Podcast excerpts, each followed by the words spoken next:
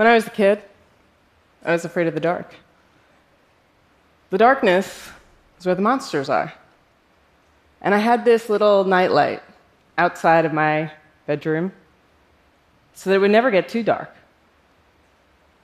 But over time, my fear of the dark turned to curiosity. What is out there in the dark, dark? And it turns out that trying to understand the darkness something that's fascinated humans for thousands of years, maybe forever. And we know this because we find their ancient relics of their attempts to map the sky. This tusk is over 30,000 years old. Some people think that it's a carving of Orion, or maybe a calendar. We don't know. The Fuxi star map is over 6,000 years old, and it's from a Neolithic tomb in ancient China. And that little pile of clamshells underneath the dead guy's foot, the middle, that's supposed to be the Big Dipper. Maybe. The Nebra disk is uncontroversial. You don't have to be an astronomer to know that you're looking at the moon phases or the sun in eclipse, and that little group of seven stars, that's the Pleiades, the seven sisters. But in any case, the point is clear. Astronomers have been mapping the sky for a long time. Why? It's our calling card as a species in the galaxy to figure things out. We know our planet. We cure our diseases. We cook our food. We leave our planet. But it's not easy. Understanding the universe is battle. It is unrelenting, it is time varying, and it is one we are all in together.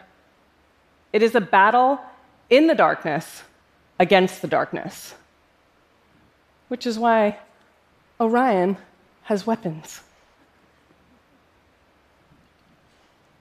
In any case, if you're going to engage in this battle, you need to know the battlefield. So, at its core, mapping the sky involves three essential elements you've got objects that are giving off light, you've got telescopes that are collecting that light, and you've got instruments that are helping you understand what that light is. So many of you have mapped the moon phases over time with your eyes, your eyes being your more basic telescope, and you've understood what that means with your brains, your brains being one of your more basic instruments. Now, if you and a buddy get together, you would spend over 30 years. You would map a thousand stars extremely precisely. You would move the front lines of the battle. And that's what Tycho Brahe and his buddy, or his assistant really, Johannes Kepler did back in the 1600s. And they moved the line, figured out how planets worked, how they moved around the sun. But it wasn't until about 100 years ago that we realized it's a big universe. It seems like the universe is just infinite, which it is, but the observable universe is finite, which means we can win the battle. But if you're going to map the universe, you're not going to do it with one of two your besties. Mapping the universe takes an army, an army of curious, creative craftspeople who, working together, can accomplish the extraordinary. I lead this army of creatives in the fifth generation of the Sloan Digital Sky Survey, SDSS. And this is how astronomers have managed to shepherd individual curiosity through its industrial age, preserving the individual ability to make discoveries, but putting into place mega machinery to truly advance the frontier. In SDSS, we divide the sky into three mappers one for the stars, one for the black holes, and one for the galaxies. My survey has two hemispheres, five, ten, five telescopes, or 11, depending on how you count, 10 spectrographs, and millions of objects. It's a monster. So let's go through the mappers.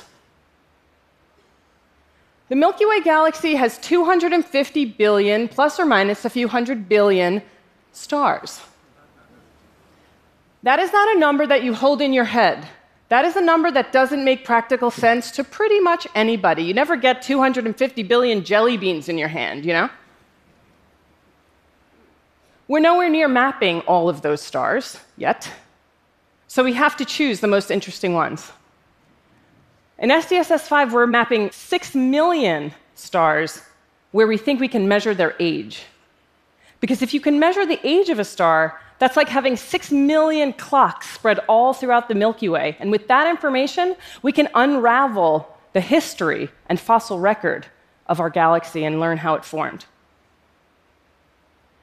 I'm just going to cut right to the chase here.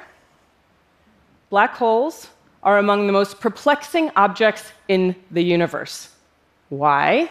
Because they are literally just math incarnate in a physical form that we barely understand. It's like the number zero being animated and walking around the, the corridors here. That would be super weird. These are weirder.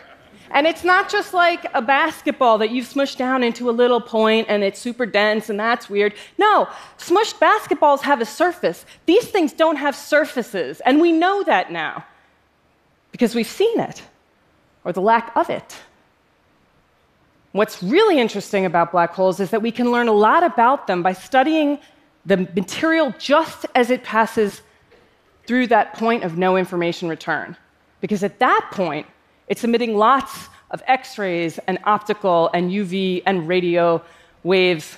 We can actually learn how these objects grow. And in SDSS, we're looking at over half a million supermassive black holes to try to understand how they formed. Like I said, we live in the Milky Way. You guys are all familiar with that. The Milky Way is a completely average galaxy. Nothing funny going on. But it's ours, which is great. We think that the Milky Way and all the Milky Ways have this really disturbing past of literally blowing themselves apart. It's like every average guy you know has a history as a punk rock teenager. That's very bizarre. Stars are blowing up in these systems. Black holes are growing at their centers and emitting a tremendous amount of energy.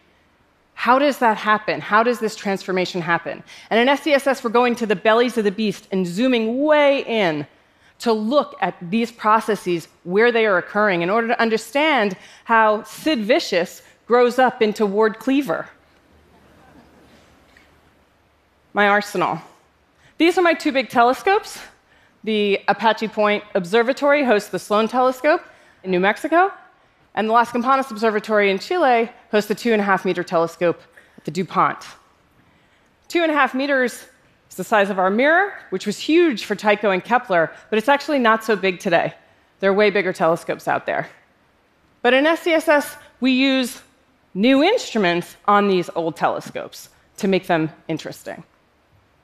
We capture light from all of those objects into, into our aperture, and that light is then focused at the focal plane where our instruments sit and process that light. What's new in SDSS 5 is that we are making the focal plane entirely robotic. That's right, robots. so I'm going to show them to you, but they're fierce and terrifying, and I want you all to just take a breath trigger warning, and with no apologies to all the Blade Runners among you, here they are. I have a thousand of these, 500 in the focal plane of each telescope in each hemisphere. And this is how they move on the sky.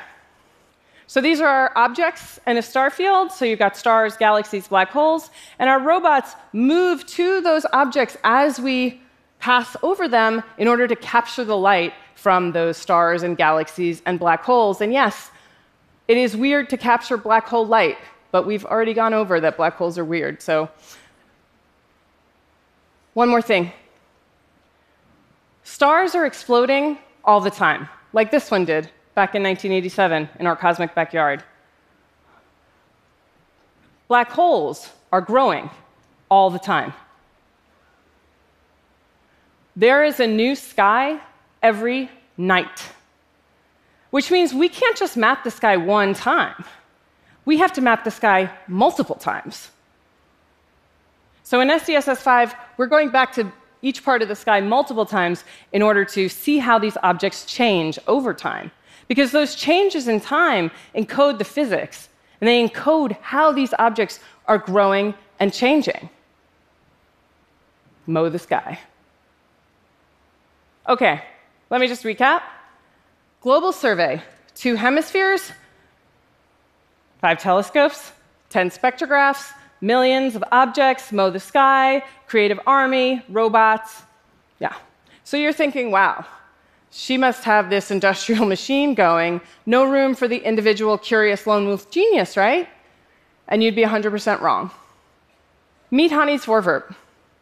Hanny van Arkel was a Dutch schoolteacher who was analyzing the public versions of the SDSS data when she found this incredibly rare type of object, which is now a subject of major study.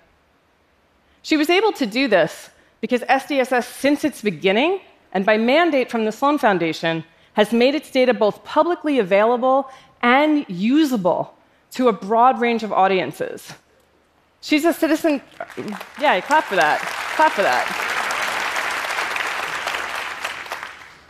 Hanny's a citizen scientist, or as I like to call them, citizen warriors. And she shows that you don't have to be a fancy astrophysicist to participate, you just have to be curious. A few years ago, my four year old asked, Can moons have moons? And I set about to answer this question because even though many four year olds over all of time have probably asked this question, many experts, including myself, didn't know the answer. These are the moons in our solar system that can host hypothetical submoons. And that just goes to show you that there are so many basic questions left to be understood. And this brings me to the most important point about SDSS. Because, yeah, the stars, the galaxies, the black holes, the robots, that's all super cool. But the coolest thing of all is that eensy weensy creatures on a rubble pile around a totally average star in a totally average galaxy can win the battle to understand their world. Every dot in this video is a galaxy. Every dot.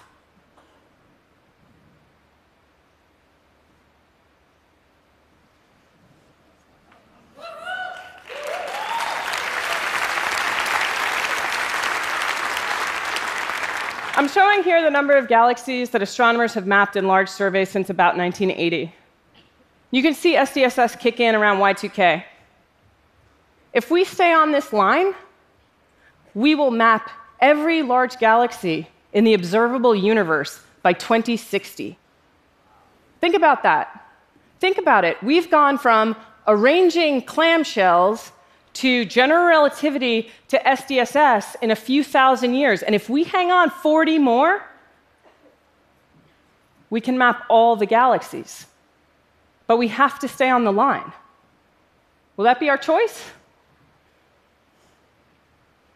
There are dark forces in this world that will rob our entire species of our right to understand our universe.